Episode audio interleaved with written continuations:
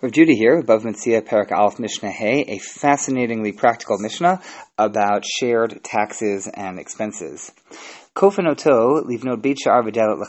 So we have these people who are sharing a courtyard. Um, in addition to talking about their walls and other things, we can force all the residents that live around this courtyard to chip in to pay for a uh, a gate and a guard booth and a like a door to this courtyard. In other words, how people um, how people get into the courtyard.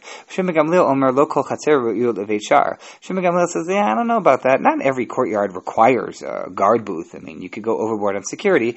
There are things where there are times where it's necessary if you're up against a public thoroughfare, if there's if you're in a bad neighborhood, maybe. Um, but you can't necessarily force everyone to chip in for this. Maybe they don't really want to. Maybe it isn't necessary. It needs to be evaluated.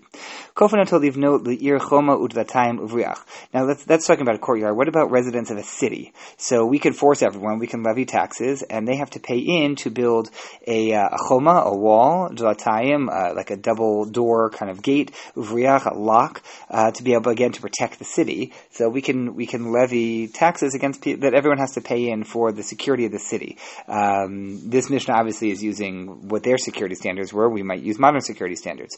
Shimon Ben Gamliel says again, it really depends on the city. Not all cities require a uh, require a wall. It depends on whether your city, what kind of neighborhood it's in, what kind of defenses it has. It's not necessarily the case.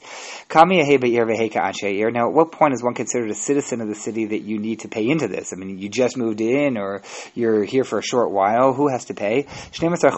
Even renters, if they're there for a year or longer, 12 months, they have to pay. Dira, but if they bought a home, even if they've only been there for a day, but they bought a home, when you, when you own property there, you all of a sudden become a city, city member and you have to pay into the expenses.